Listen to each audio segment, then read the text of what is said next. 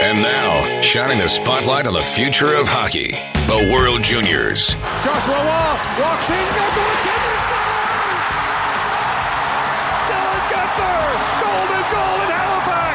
Major Junior. This is Logan Stankoven. I play for the Kamloops Blazers. Hey, it's Matt Potter from the Guelph Storm. This is Axel LaRue from the Halifax Moosehead. Nathan Gaucher. I play for the Quebec Remparts. Hey guys, this is Ty Nelson from the North Bay Battalion, and this is the Pipeline Show. NCAA. This is Ryan McAllister for the Western Michigan Broncos. This is Wyatt Kaiser from Minnesota Duluth. This is Brock Faber from the University of Minnesota. The NHL Draft. This is Adam Fantilli of the University of Michigan. This is Ryan Leonard. I play for Team USA. I'm Nate Danielson of the Brandon Wheat Kings. My name is Adam Guyam. I'm playing for Chippewa Steel. Hi, I'm Christian Sochin. I'm with the Seattle Thunderbirds. Hey, this is Jacob Fowler, goaltender for the Youngstown Phantoms. I'm Connor Bedard for the Regina Pats, and this is the Pipeline Show. And more. Brandon! This is the Pipeline Show.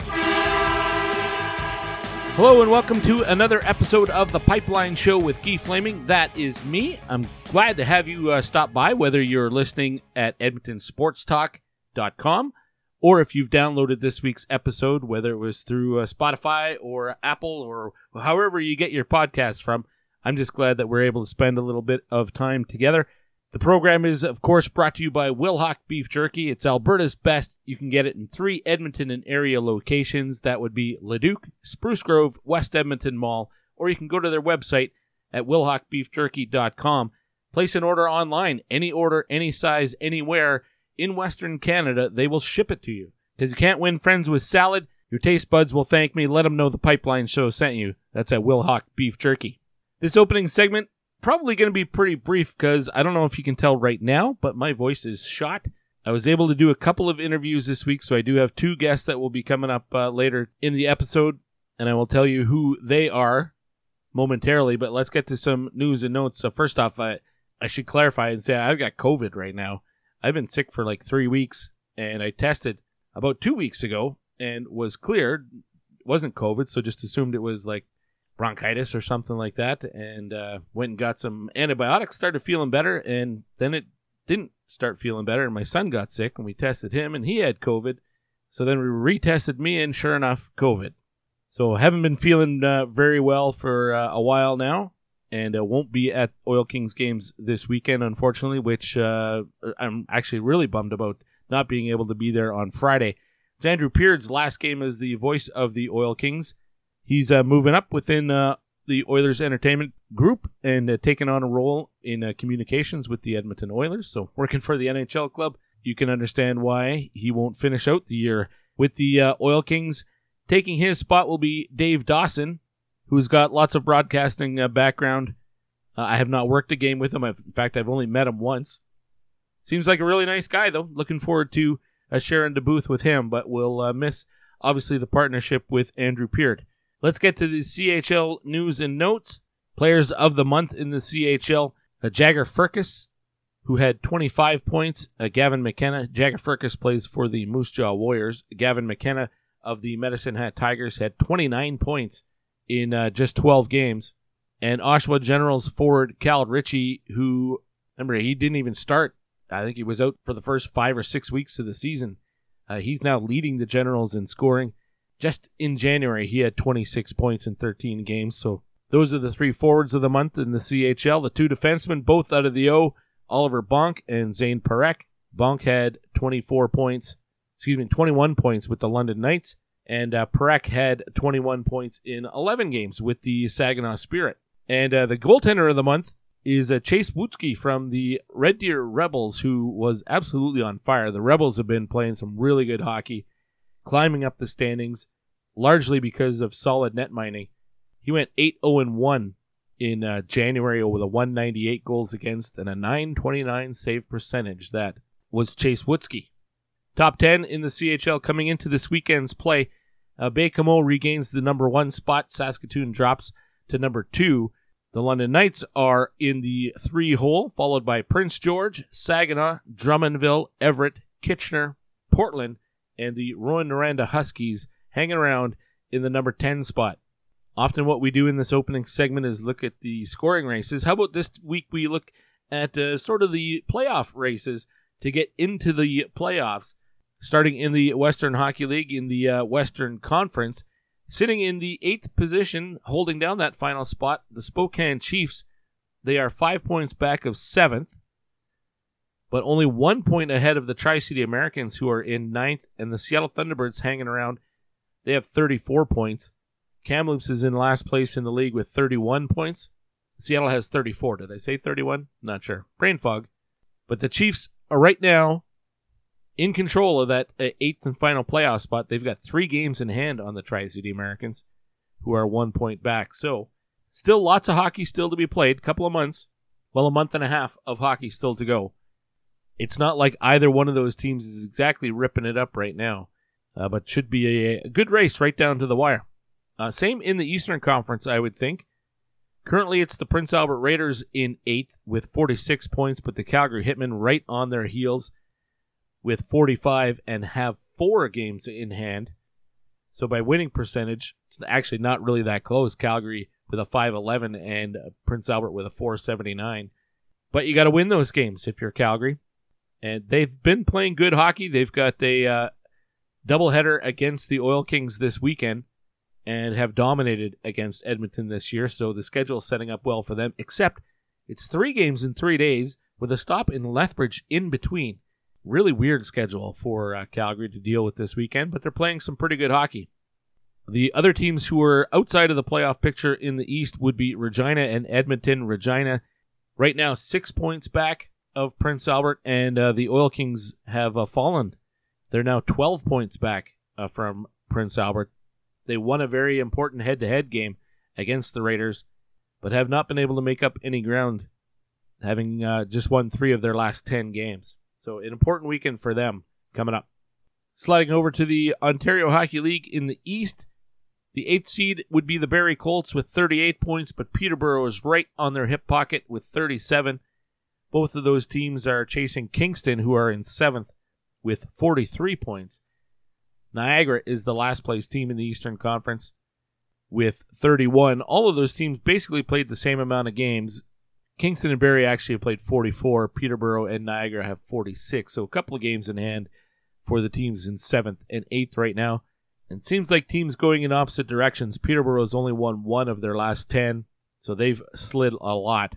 Um, also, news out of the OHL this week the Mississauga Steelheads moving to Brampton for next year. Brampton has had a team in the past. They were the battalion before they moved to North Bay, still the battalion in North Bay. For whatever reason, OHL hockey in the GTA just does not seem to work in terms of getting fans out. Which is a bit surprising considering the population. Uh, meanwhile, in the OHL's Western Conference, the eighth place team would be the Flint Firebirds, who are seven back of the Erie Otters, who are in seventh place. So the battle looks more like it's between Flint and Sarnia for that last playoff spot. Flint has played 45 games and have a two point lead over the Sarnia Sting, who are in ninth right now. The Windsor Spitfires with 32 points, probably on the outside looking in this year. They've been the bottom team for most of the year, so that shouldn't come as a surprise. Some of the better races in the uh, CHL are at the top end of uh, the OHL conferences, though. You got London, the Soo Greyhounds, and the Saginaw Spirit. And don't forget about the Kitchener Rangers. They're all within five points of each other at the top of the Western Conference. And very similar in the East with uh, Sudbury, Brantford, North Bay, and Oshawa all separated right now by just three points. In the queue, the only team you can pretty much take out of the uh, the race now would be the Val-d'Or Foreur, as they have uh, just 29 points, 12 victories to their name this season. They are nine points back of uh, the next closest team. And it's an 18 team league, so only two teams miss out. There are three clubs tied with 38 points. That would be Gatineau, St. John, and the Quebec Rampart. The defending Memorial Cup champs might miss the playoffs this year. Not unheard of, obviously. Baie-Comeau really looks like the class of the queue. Right now, they've got a, a nine point lead over everybody else. They've been really strong all season long. Reminds me a little of the Ottawa 67s last year. They were just the, the team to beat from wire to wire in the OHL and then didn't get there when it came down to the playoffs. We'll see if Baie-Comeau suffers the same fate. Going to skip the AJHL and the BCHL for now, uh, and I'll tell you why coming up. Uh, going to the USHL standings, you have two conferences with eight teams. The top six all make the playoffs.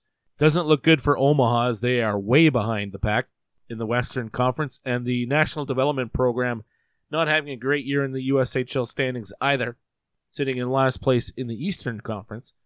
But tight races for that last spot. Chicago and Cedar Rapids, uh, both with 34 points in the East.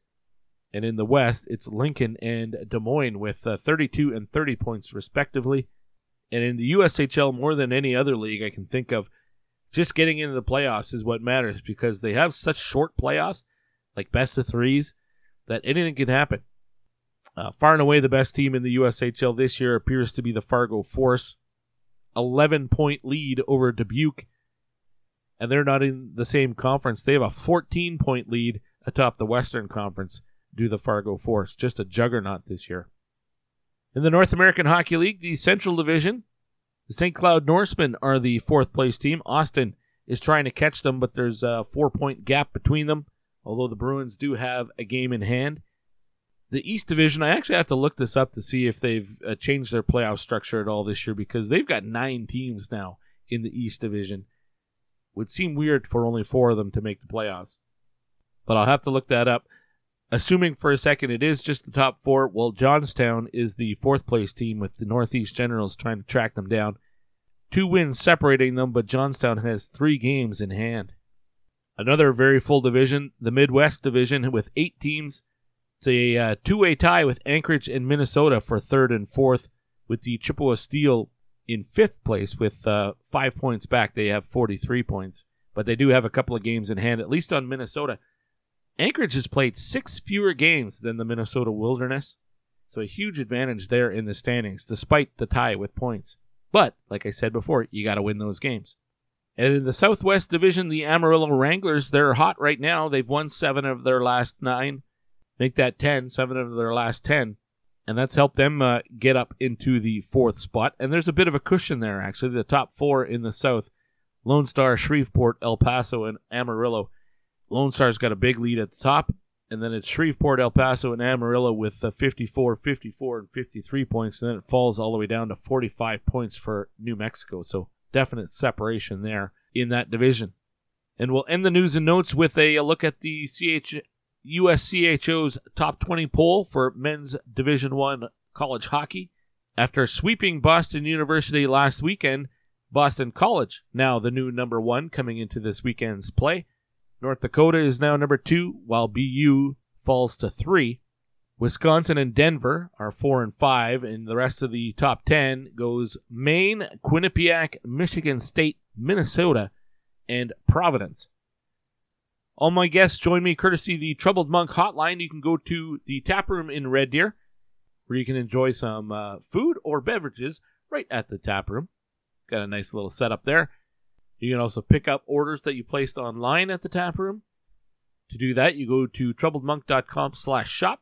See what they have in inventory right now as it changes frequently follow the instructions on how to place an order online and where you can pick it up in Alberta. Of course, you can go to any Alberta liquor store, and if they don't have the Troubled Monk product that you want, ask them to bring it in because it's available to them. It's craft beverages worth sharing because it's not just beer. You can get hard iced tea, that would be the Troubled Tea, collection of spirits. You can get soda as well at your local grocery store. Lots to pick from at Troubled Monk. Okay, as I mentioned, we have two guests for you this week. We're going to start with a 2024 draft spotlight segment player who is considered to be one of, depending on who you ask, potentially the best defenseman available in the class of 2024. Plays for the Calgary Hitmen, that talking about Carter Yakemchuk, who's a really impressive defenseman. Like him a lot as a hockey player. So we'll start the program with uh, his draft spotlight. And the second guest this week is uh, Michael Menzies, who was going to be on last week to talk about the AJHL and BCHL stuff, but there was so much going on. Well, we looks like we finally got a little bit of clarity on the situation with the breaking news from yesterday. In fact, if you looked at the BCHL's website right now, you'd see that those five AJHL teams are now listed on the BCHL's website, including games that begin tonight. Michael Menzies, the voice of the Bonnyville Pontiacs and reporter in Bonnyville, will bring you up to speed on everything that's happening. But we'll start with the 2024 draft spotlight with Carter Yakemchuk of the Calgary Hitmen. He's up first here on the Pipeline Show. Brought to you by Wilhauk Beef Jerky. This is Logan Stankoven. I play for the Kamloops Blazers. The Blazers, Stankoven left wing trying to work around Dory. And does. Stankoven and shoots. Score!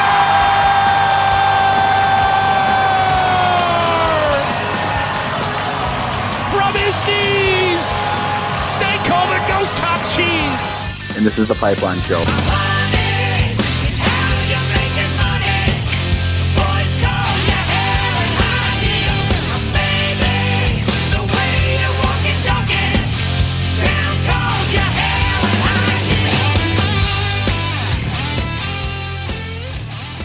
Buddy, want to come over and watch the game? I'll make a big salad. Uh, I don't know, man. Steve, come over and watch the game. I've got a massive salad here. Yeah, my wife needs me to go shopping with her. Mike, want to watch the game and eat salad with me? Who is this? Did I mention I've got a bunch of Wilhauk beef jerky too? I'll be right over. I'm heading over now. I'm already at your front door. Wilhauk beef jerky, because you don't win friends with salad. Wilhauk is the home of Alberta's best beef jerky in Leduc, Spruce Grove, and West Edmonton Mall. You're listening to The Pipeline Show with Guy Flaming. I got bronchitis. Ain't nobody got time for that. We're back on The Pipeline Show with Guy Flaming, and we're going to turn on the 2024 draft spotlight and get to know another player that's uh, eligible for the upcoming NHL draft. Of course, the program brought to you by Wilhauk Beef Jerky, which is Alberta's best beef jerky. You can get it in three Edmonton and area locations or get it online from their website at wilhaukbeefjerky.com. Uh, my guest this week is, uh, well, one of the top ranked defensemen available in the entire class of 2024. Plays for the Calgary Hitmen, and that uh, obviously means I'm speaking with Carter Yakemchuk. Uh, Carter, welcome to the program. How are things? Thank you. Thank you for having, having me. Everything's, everything's going well. Well, you and the team both playing uh, really well. Busy weekend coming up. Uh, two games against the Edmonton Oil Kings with a, uh, a game against Lethbridge sandwiched in between. We can talk about that in a second. But uh, the uh, what's the atmosphere in the in the dressing room right, right now for the the Hitmen? Holding down the eighth and final playoff spot right now, but certainly an opportunity to move up. Uh, I have to think uh, things are pretty positive right now. Yeah, I think uh, I think our room's really positive right now. Um, every everyone knows what's at stake here in the next uh, the next little stretch, and you know we all got one one goal in mind that's making the playoffs. So the next next couple of weeks here, everyone's going to really lock in. And for yourself uh, this season, uh, I, I, have to think you're pretty happy with the way things have gone on a uh, personal basis. You got lots of points, 47 points in 42 games, including 20 goals, uh, and uh, ranked as highly as you are. I mean, could you have scripted a better season for yourself? Yeah, I'm. Uh, I'm really fortunate. The year's been the year's been going really well for myself, so I'm I'm really proud about that. And yeah, I mean, if I look back to the start of the year, I, I, I wouldn't think it would be going as well as it is. So I'm I'm really happy with the the way the season's going so far. Has your defensive partner been the same guy for most of the season? I know there's been roster changes throughout the year, but uh, uh, who are you playing with right now, and, and how long have you been a partner? Uh, I just got just got a new partner uh, after the trade deadline. We uh, we made some moves, so right. the the lineup switched a little bit. So yeah, I need a new partner, but it's uh, we're working really well together, and it's it's been really good what what is the ideal defensive partner for Carter Yakemchuk? Because you, you can play at both ends of the ice. You're good defensively, but obviously you're putting up numbers. What's the right fit for you? Uh, I think a I think a stay at home defenseman who's uh, really really solid defensively would be be the best fit for me, and that's that's kind of what I I have right now in, in my partner. So it's like I said, it's going really well. All right. Well, 47 points right now, and that's what you had last year. So You've already matched your, your totals from all uh, your uh, second full season. And this is your third year. I mean, you played as a uh, a youngster back in 2021 uh, 22 as well. Uh, and I'm wondering, you know, now with three years under your belt, how have things changed for you uh, when you approach, you know, a, a tough series? Or, I mean, there's no surprises in the league for you anymore. You're a veteran now. and I imagine there's a certain comfort level that comes into play yeah, from from my 16 year old season to now, I, I think my confidence and my game has really improved. Uh, you know, being 16, I was I was just trying to get in the lineup every night, and now being in my my third year with the team, I feel like I can you know help the team win and uh, be a guy the coaches can go to. So I feel like I've developed a lot in the in the three years I've been here. Carter Yakemchuk, my guest, the defenseman with the Calgary Hitmen. I mentioned that uh, series coming up this weekend, basically a home and home with the Oil Kings, but with that one game sandwiched in Lethbridge. Travel schedule not really working out for you this weekend. It's a, a lot of games with travel. Unusual, isn't it? How do you handle it? Yeah, the the travel's not the best, but uh, I think we're going up uh, the night early in Edmonton to get a get a good night's sleep before the game. So that's that's really going to help us. But yeah, three three really important games this weekend. So uh, it's going to be a really exciting weekend. Well, you know uh, the Oil Kings are in last place in the conference, but still mathematically in it. You could really put a uh, a wrench into the into the works for them with uh, success against them this weekend. And you've really dominated the Oil Kings uh, this season. I know you know, they were a struggling team last year, only had 10 wins, but I think three of them were against you guys. It's funny how that works uh, one season to the next where you can just dominate a team like that. And I'm, I'm wondering if last year you, uh, their record against you has played into how dominant you've been against them this year. Yeah, I think, I think last year we might take them a little, a little too lightly looking at their record before the game, but I think this year, yeah, like you said, we, you know, we lost, lost three, three important games to them last year and, this year we're not uh, we're not going into any game taking it taking the opponent lightly. You know, everyone every team in the league's you know good enough to win games, so we got to go in with the right mindset every night. Carter, the Pipeline Show is a junior and college hockey show. I, I do color for the Oil Kings, so I, I certainly know all about uh, your club and and uh, I've seen you play it lots of times. But there'll be some casual NHL fans who will listen to this segment, not care about the WHL at all, but want to know you, about you because you're so highly touted for the NHL draft. So for that portion of the audience that's listening right now, uh, maybe let's get some background. Uh, where are you from? Where do you what do you call hometown? Uh, Calgary, Alberta. And uh, do you remember how long uh, or when when you first started playing hockey? Like who got you into hockey at a young age? Uh, my parents, my dad played hockey growing up. My two my two older brothers were also playing, so I kind of followed into their their footsteps. And I think I got into the game when I was around like five years old. is probably the first time I got skates on. All right, pretty normal. Uh, you're a defenseman now. Have you always been a defenseman? Did you try a forward uh, as a kid, or did, heck, even throw the pads on?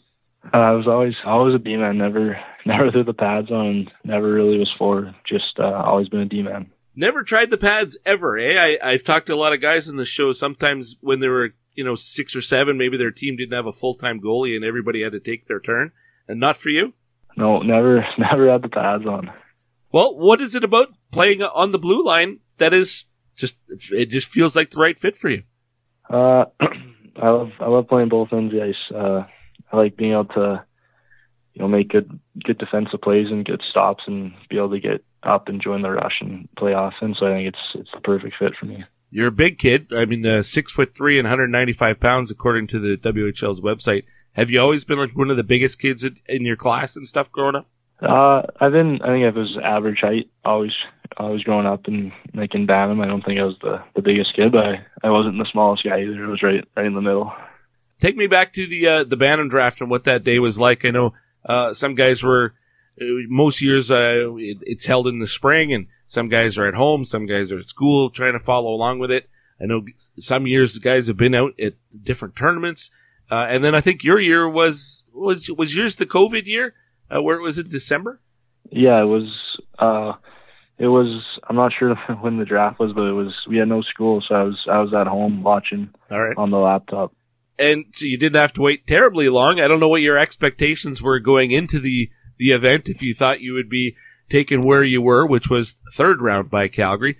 Uh, but uh, your thoughts uh, as that day unfolded and seeing your name come up next to Calgary? Uh, it was a lot of excitement. Obviously, being being from Calgary and getting picked by them, it was it was really exciting that uh, one day I was going to get to play for my hometown team. So it was, uh, was a really special day. Some guys look forward to the draft and thinking, well, it might be the opportunity where they get to move away and have that experience. You playing at home, complete that's completely the opposite. You get lots of friends and family, I'm sure, out to a lot of your games. But uh, was there a part of you that was kind of wondering what that would be like to to move out of province or maybe even out of the country? Yeah, I mean, obviously, uh, a lot of a lot of junior players have have that opportunity to go play somewhere else. But I'm I'm super lucky and super grateful to to be able to play at home and live at home and have my my whole family come to all my games and lots of friends also come. So it's been it's been amazing so far. Carter Yakemchuk, my guest, a defenseman with the Calgary Hitmen, ranked uh, by everybody as a uh, first rounder, and I and that maybe we'll look at the draft now. A lot of guys I talked to say during the season they don't want to think about the draft. They don't want it to be a distraction. Uh, but there are other guys who tell me they'll go as far as googling themselves, uh, Carter, to to see who's got them ranked where. Uh, what about you? How do you uh, think of the draft? Uh, yeah, I mean, I think it's it's always in the back of my mind. You know, at the end of the year, the draft, but try not to think about it. Try and just can't really control it. So I, I can just just focus on what I can control and what's ahead of me every day.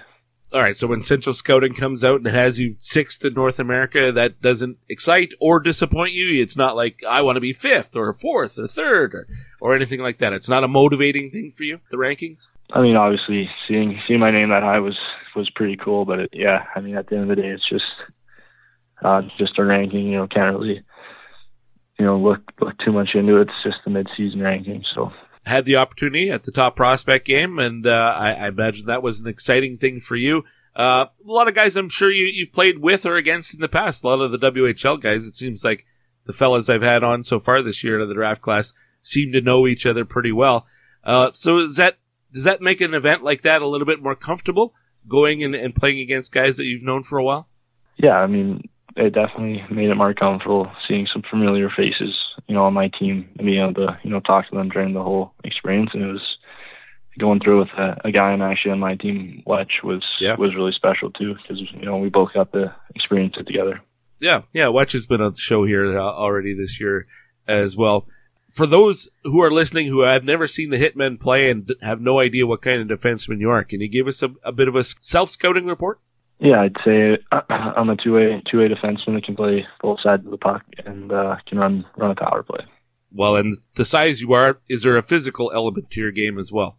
Yeah, I think I, I use my size pretty well, and I wouldn't say I go out there and try to lay the, the big body checks, but I, I think I play pretty physical in, in the D zone.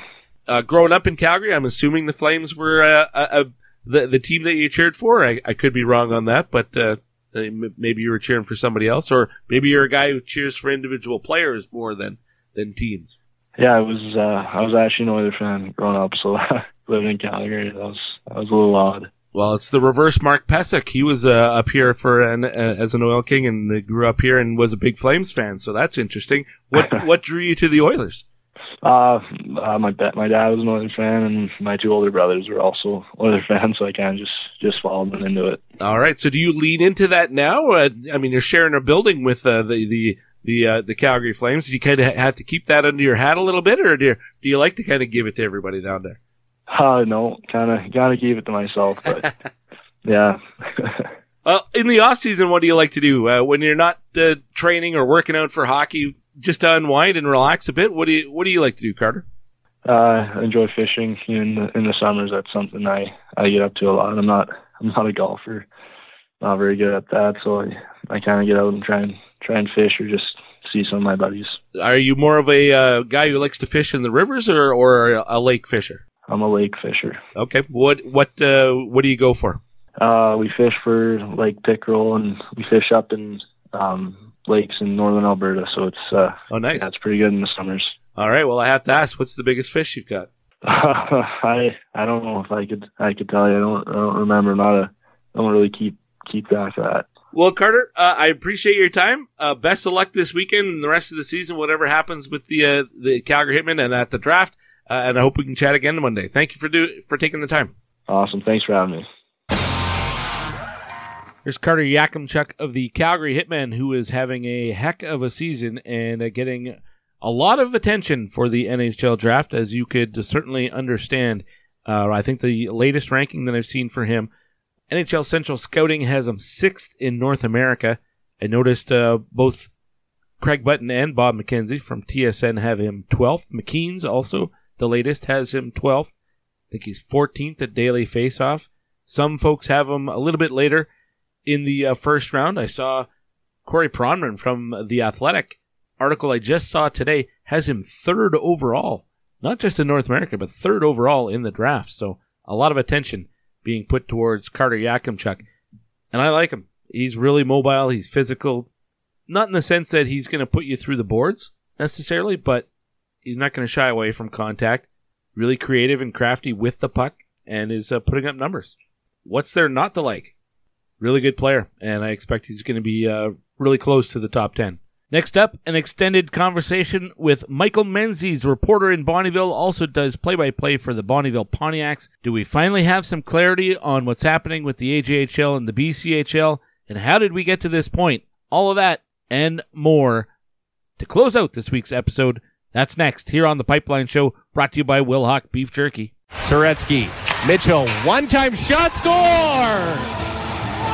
Ian Mitchell, this kid's been red hot here on this road trip. He's got goals in back to back games and he opens the scoring here. Hi, this is Ian Mitchell of the Spruce Grove Saints, and you're listening to the Pipeline Show.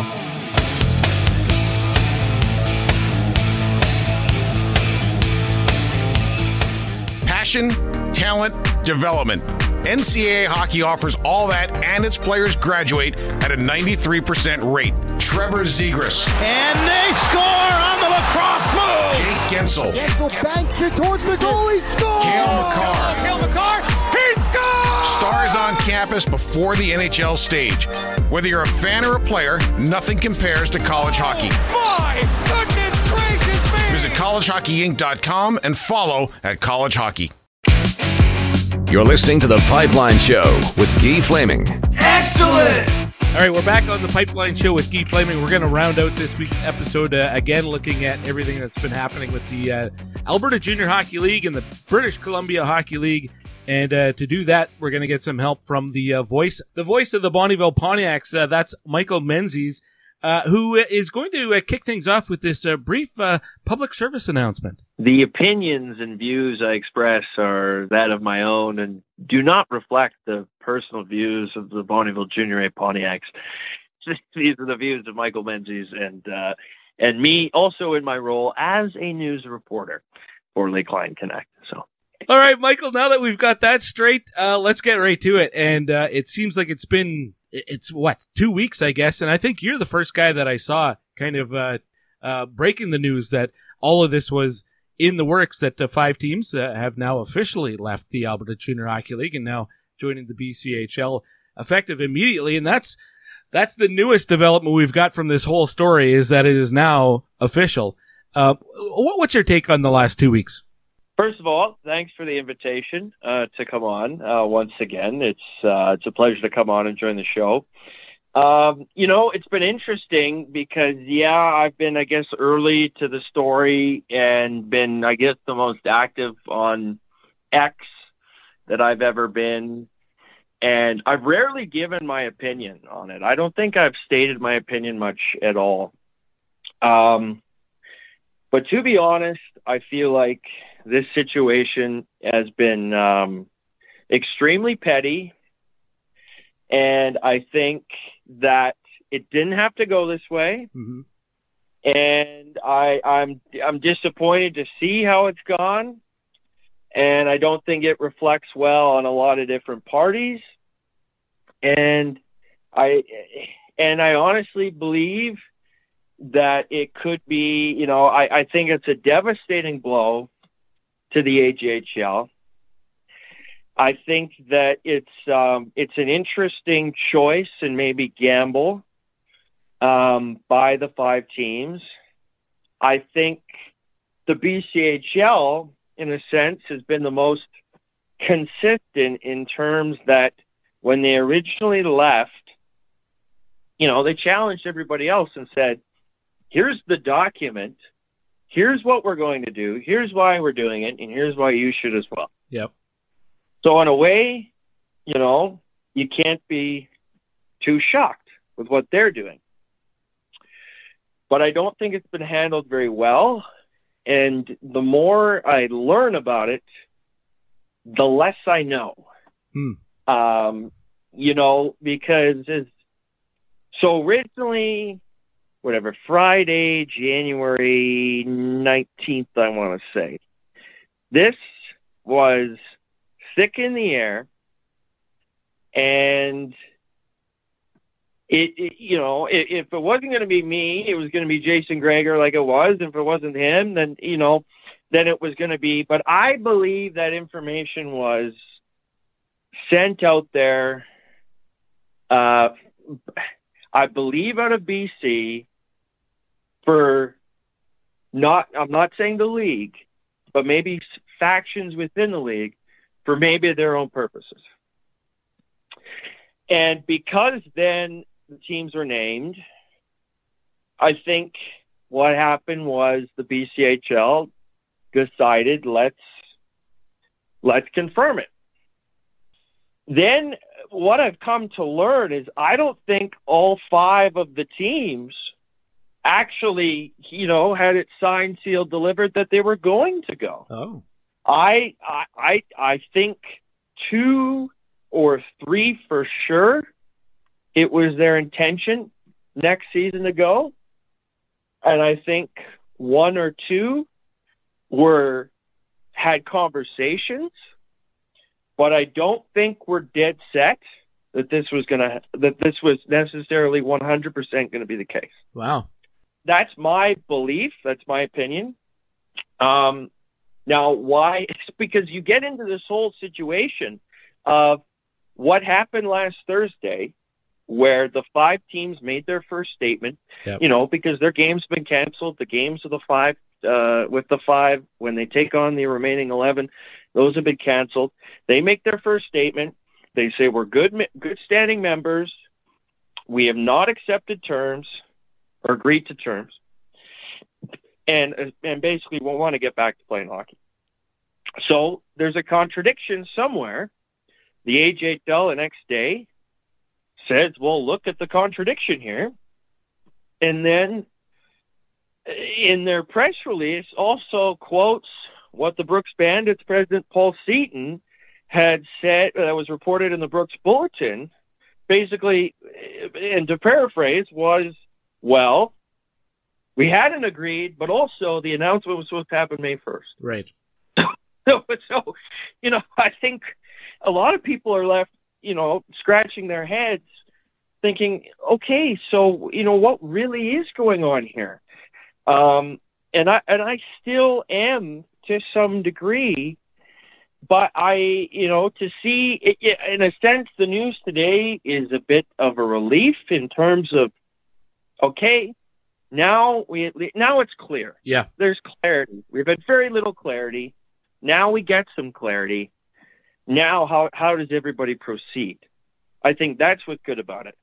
But I I don't think the AJHL looks very good in this. Um, and I don't think, you know, necessarily the five teams go unscathed. And people, if they didn't like the BCHL before, you know, uh, their their, their opinions aren't going to change. So yeah, I know that's a lot of word salad, perhaps, but um, you know, there there is a whole lot of ramifications of this that we haven't even you know started to realize. I think we're so early in this about how this is going to shape junior hockey, uh, junior A hockey specifically in the years to come. Michael, you made it clear at the start uh, you don't work for the team and you don't work for the league. You, you're a reporter. You do the broadcast for the games, uh, but you're you're separated from the ownership of the team and, and things like that. So I'm asking you this in that regard. What's the response sort of like from the grassroots? You're in Bonnyville. What's what's the feeling for Bonnyville and Pontiac's fans when a third of the league just up and leaves? Well, I think there's a lot of people, you know, uh, they'll see me, they'll be like, "Hey, you know, what's going on? You know, this is crazy. Is it the end of the league? You know, should should Bonnyville be jumping ship? Oh, they, you know, those guys should be suspended forever. If they don't want to be here, then leave. Mm-hmm. I've had the whole, I've heard the whole run of mill of the opinions, and it's the same opinions that are on social media. I think for the Pontiacs, I think they just wanted clarity about what was going on. But I will say that last week, a Bonnyville Pontiac uh, forward, Miles Gall, decided to leave to the BCHL. I can tell you that, and, and, and that's not been a unique thing over the last couple months. And I would say the story to watch for here until February 10th, which is BCHL uh, roster uh, deadline day, is okay. So now these five Alberta teams are in the BCHL, they're going to try and get whoever they can. They, they they'll be poaching as well. We've seen the likes of uh, with with Gold, with Lucas Lemieux of Camrose, of Chaz Nixon of Drayton Valley, of Charlie Zolan of Camrose, of Dalton McGilvery, who got Delta Drumheller and did report and went to BC, and handfuls of others. That mid-season, if your player leaves, you get not you get no compensation, and you lose a good player. How how does the AJHL respond to that? Yeah. That and I, and I don't think there's an easy solution. I don't know how you stop it. And now you've got five teams in your backyard who have, for the next nine days, have the ability to call, you know, to try to get your players to come. So th- this is, and and this is the challenge, yeah, for the next nine days, but then for the seasons going forward. So I I think you know there's a bit of wariness about you, you, you know you hope you as an organization communicate the values that you have, the, your goals as a team, and that you're able to, you know, re- retain the players that, that, that you recruit. Um, but I, I think there should be uh, a, a nervousness around. I think there is a nervousness around, not only for the Pontiacs, but for the remaining AJHL teams that they could have some of their best. Bonnyville's got 12 forwards right now. Hmm. They have 12 forwards on their roster.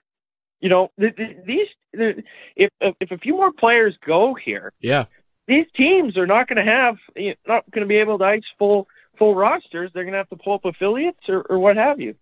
So yeah, I, I think that's very concerning here for the next uh, nine days about and and obviously we don't know yet about the AJHL's playoffs going forward, the schedule that could be, you know, by the time this goes out, maybe, you know, an emergency edit will have to be done. Who knows? Um, but there's there's a whole lot still hanging up in the air about the best way to move forward, I believe. Well, if there's any sort of tension between the the 11 remaining teams and the five that are leaving, boy, if there's going to be some hassling over uh, a recruitment of their existing players, uh, that's going to that could get really contentious. It could be a really volatile next ten days. Well, and not only just you know we'll, we'll see what the five Alberta teams do, but then just all the um, you know existing uh, BCHL teams. You know they're they're in the same boat, right? And I mean, and then why stop? Why stop at the AJHL? I mean, if you were really crafty why would why wouldn't you be looking at the OJHL and saying, "Hey, is there a 16-year-old, 17-year-old that we can get, you know, to try to set things up for for years to come? You know, maybe a team that's in the middle of the pack, or maybe like a Spruce Grove, let's say, who was 12th in the AJHL. Now they're going to be playing in this five-team situation for 20 games, and maybe not win that many games. They got to set up for next year." and and so you know it, it I don't think it's just the AJHL that should be concerned about this necessarily. I know it's a hell of a hike, but uh, you know if you cut good young players, it's just something you have to be cognizant of because we we we were seeing it here in this first year of BCHL unsanctioned, AJHL continuing status quo. So, yeah, the next nine days, the off season, seasons to come afterward, going to be quite interesting. What does this do to the AJHL's profile in terms of uh, looking at trying to recruit to the league? Um, you know, every team has you know a couple Americans or whatever, some guys from other parts of the country uh, potentially. But now is the AJ looked at kind of on par with the SJHL and the MJHL, and no slight to those leagues, but the AJ was higher considered to be a higher talent pool uh, than than those leagues previously. Does this damage the AJHL? I I don't know how it doesn't. Yeah. Um, you know the whether you like it or not, I think uh, you know Brooks is the three-time reigning national champions. I think they only have uh, maybe three roster players that aren't Division One committed. Um, you know, and you combine that with Okotoks, I think is a has a tremendous roster. If you look at Sherwood Park, who has uh, you know quality quality young players, um, Blackfalds who had come in with you know a lot of um, I think the like the AJHL d- had done a good job of promoting Blackfalds as a new franchise and Yeah. you know they they they were coming in new community and uh, you know in a short amount of time because of the will and desire they had you know they were competitive right away um and Spruce Grove who has been a long-standing power in the AJHL since they returned to Spruce Grove in 2004 and this is kind of an aberration for them this season um being where they're at they're worse in the past 20 years um but it, it, it uh, to me I I think it's perhaps the most devastating news the AJHL has received. Um, I just I, I wonder, you know, deeply just because of the messaging of the press releases, like just it, it doesn't take an angle. Just look at the Twitter responses, look at the Instagram responses, Yeah. look at what people are saying on social media that aren't day to day AHL followers. And it, it, like you mentioned, I mean, if you are not familiar with the AJHL and this is your first time glimpsing uh, what's been going on, I don't know if you're overly impressed. And I'm not trying to denigrate the AJHL. I I enjoy being a part of it. I, you know, I, I I'm not trying to just um, say things for the sake of saying them. I'm not trying to drop hot takes, but I just I I really think the AJHL is going to have to really, you know, take a look in the mirror and see in this off season, you know, how do we right the ship here? How do we stabilize? And how do we um, either grow into new markets again because they're losing their two Edmonton area markets? They're losing, you know, Brooks, Okotoks, you know, and, and then the newest market create. Like, how do you? Is there interest? But they they have to solve some questions that I think are really hard to solve, and to give them the due. I don't know what the right decision was in this whole situation. Like I said, I think I think the news was leaked, Yep. and I think they were angry, and I think they have a right to be angry. But I think that they, from my understanding, I think they should have talked to these teams sooner.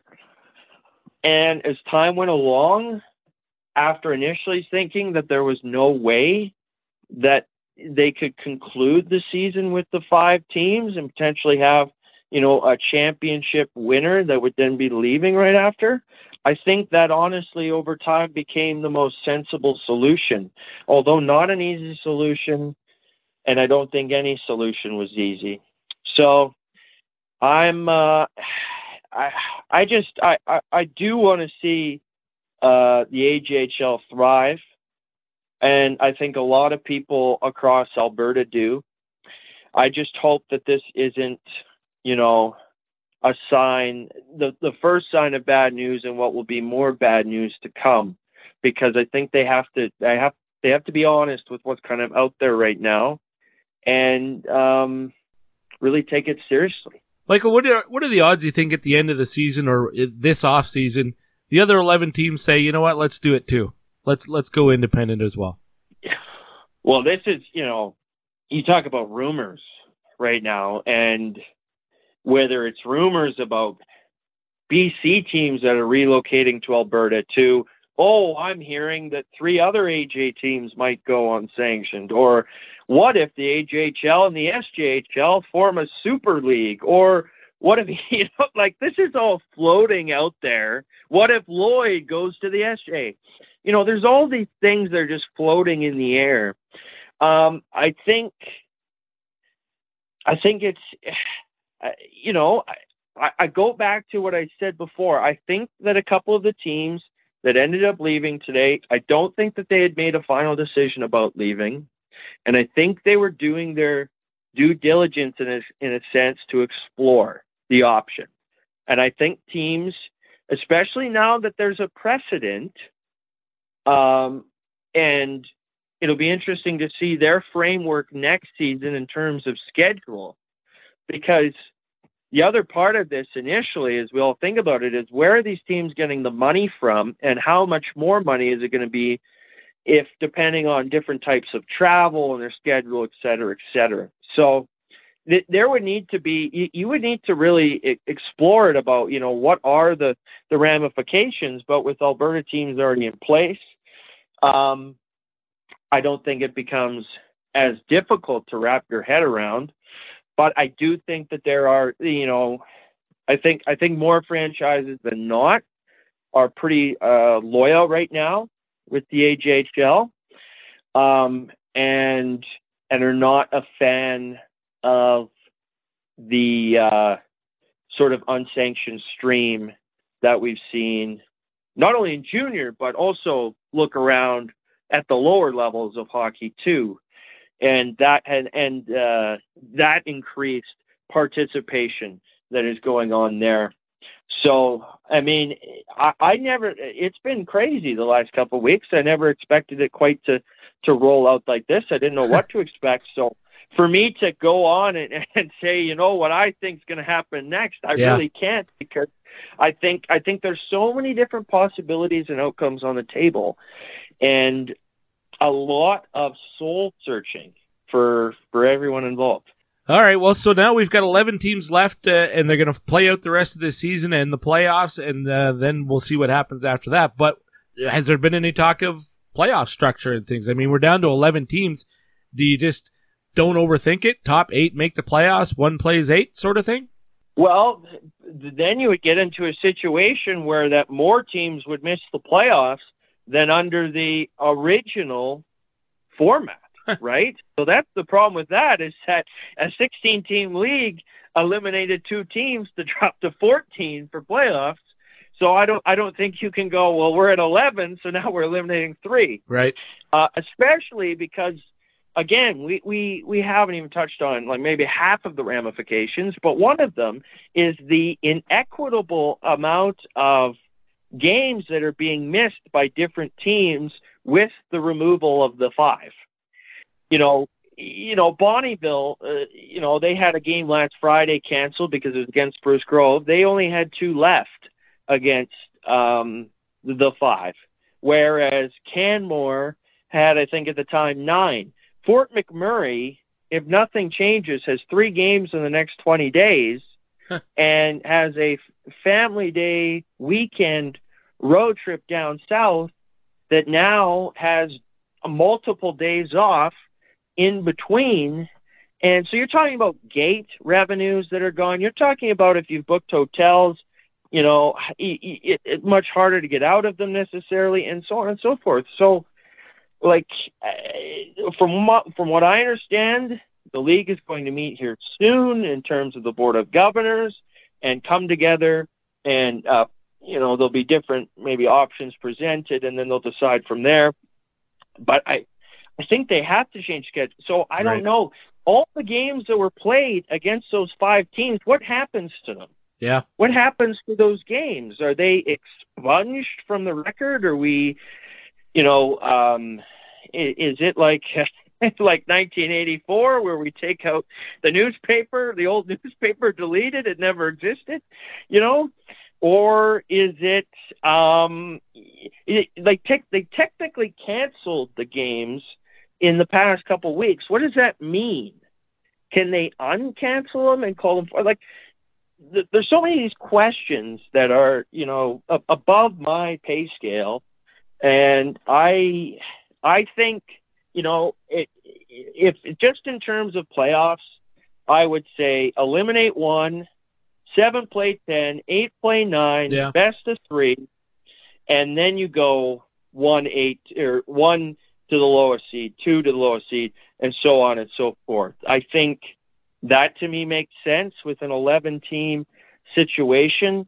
Um, but how they parse out, you know, the games left to be played and these holes in the schedule for these five teams, I really don't know how they're going to do it. I, th- I think Bonnyville, you know, they could very well be in a case where they will have actually played more games right. than other teams. Whether they just say, at, you know, all the numbers will be the same, but you know, those bruises don't go away, those scratches don't go away. That you actually did play them. So, um, you know, I, I, I hope there's clarity there.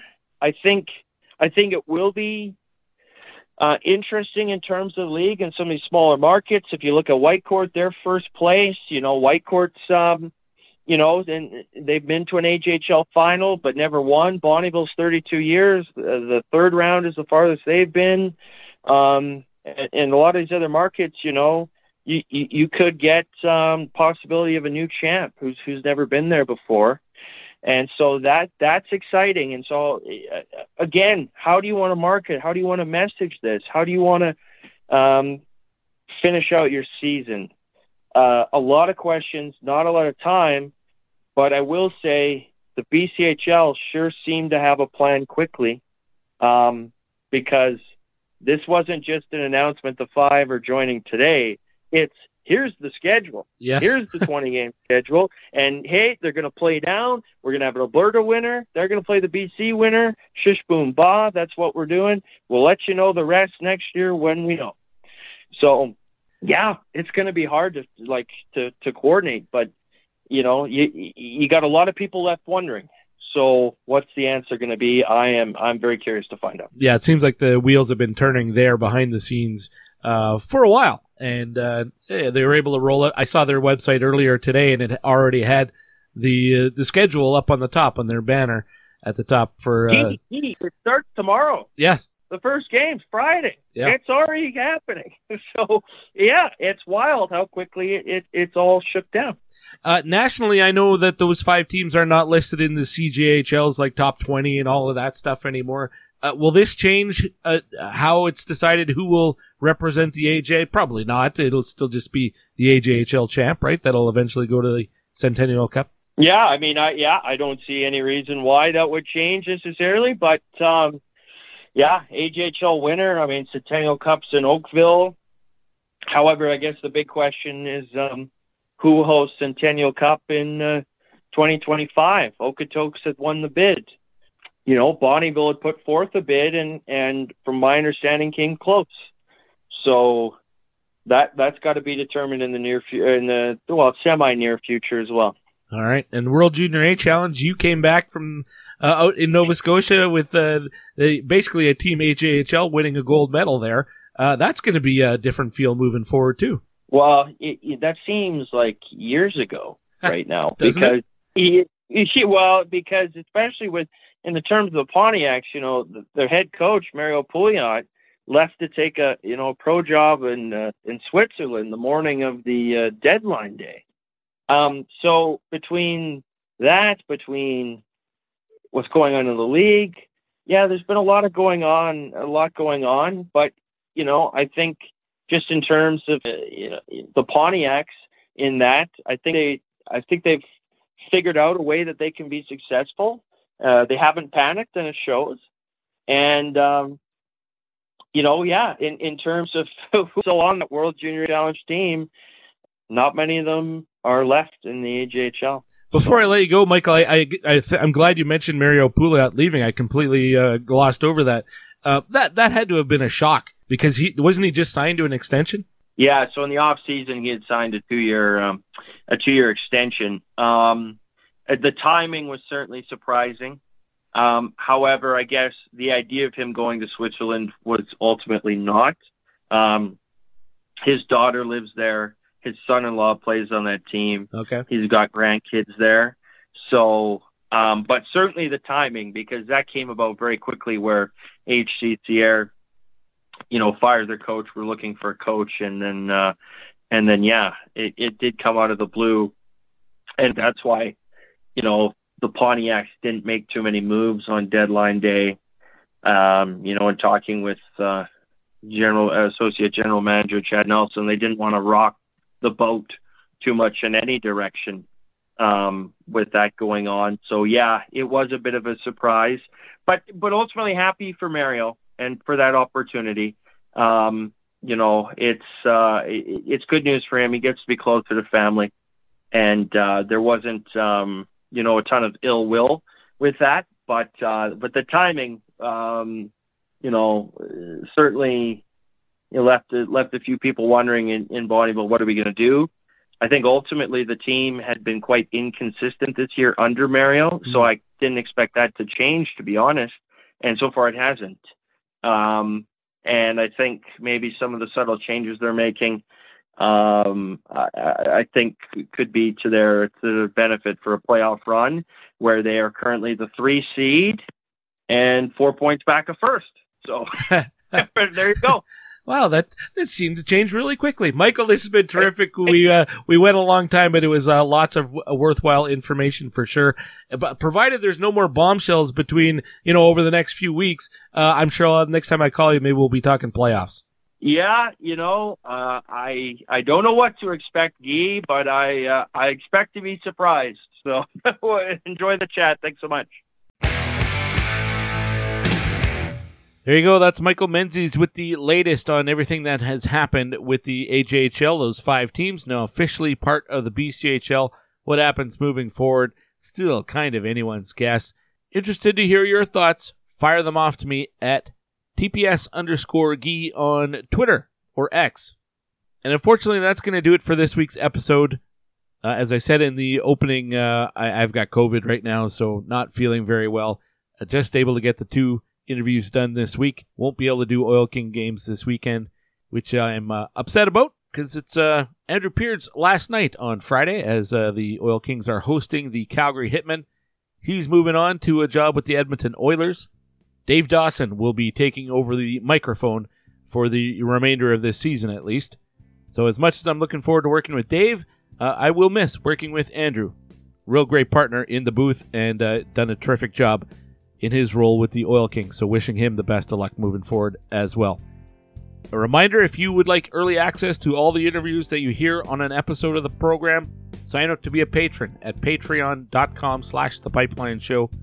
Costs a couple of bucks a month American, about 20 bucks, 20 and a half bucks a year American if you do it on an annual basis. And you'll have access to not just the episodes of the week, but the archive. You can go back and hear episodes and individual segments from years ago. All of that available at patreon.com slash the pipeline show. And with that, fingers crossed, I'm feeling better next week so that we can talk about some junior and college hockey right here on the Pipeline Show. It's brought to you by Wilhauk Beef Jerky, and my name is Guy Flaming. Until then, see ya.